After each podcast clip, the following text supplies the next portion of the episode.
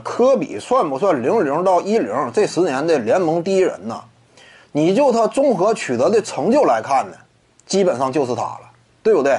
那会儿主要的竞争对手啊，你比如说当年的勒布朗詹姆斯尚显稚嫩，年纪也比较小嘛，并且二零一零年之前，他虽然说手握两个常规赛 MVP，但是从未染指过总冠军，因此詹姆斯基本上就不得被刨除在外。其他真正有竞争力的呢？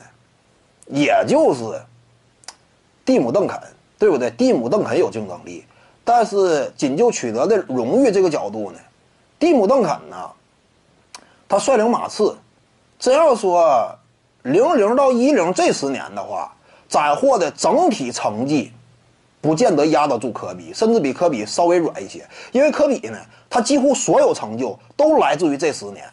那人家如果说集中度特别高的话，那。蒂姆·邓肯也不行呗，所以你真要说零零到一零的话，那科比堪称是第一人，手握五枚总冠军戒指，两个得分王，一个常规赛 MVP，基本上该拿的拿全了。而且不仅顶尖这些硬货拿的多，往下一层次啊，最佳防守阵容，联盟第一阵容，这个也几乎从未缺席，常年嘛，对不对？所谓什么双一阵呢？科比就是个典型代表，放在历史之上啊！你就这方面小荣誉的堆积啊，那也绝对头一排的。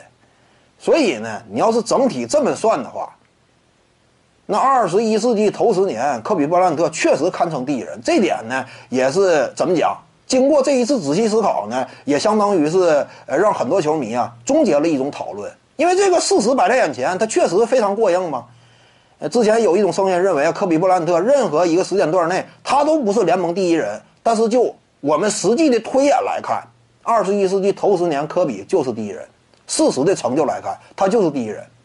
这个也可以以后啊就不需要再过多讨论了。科比是真正当过第一人的。徐静宇的八堂表达课在喜马拉雅平台已经同步上线了。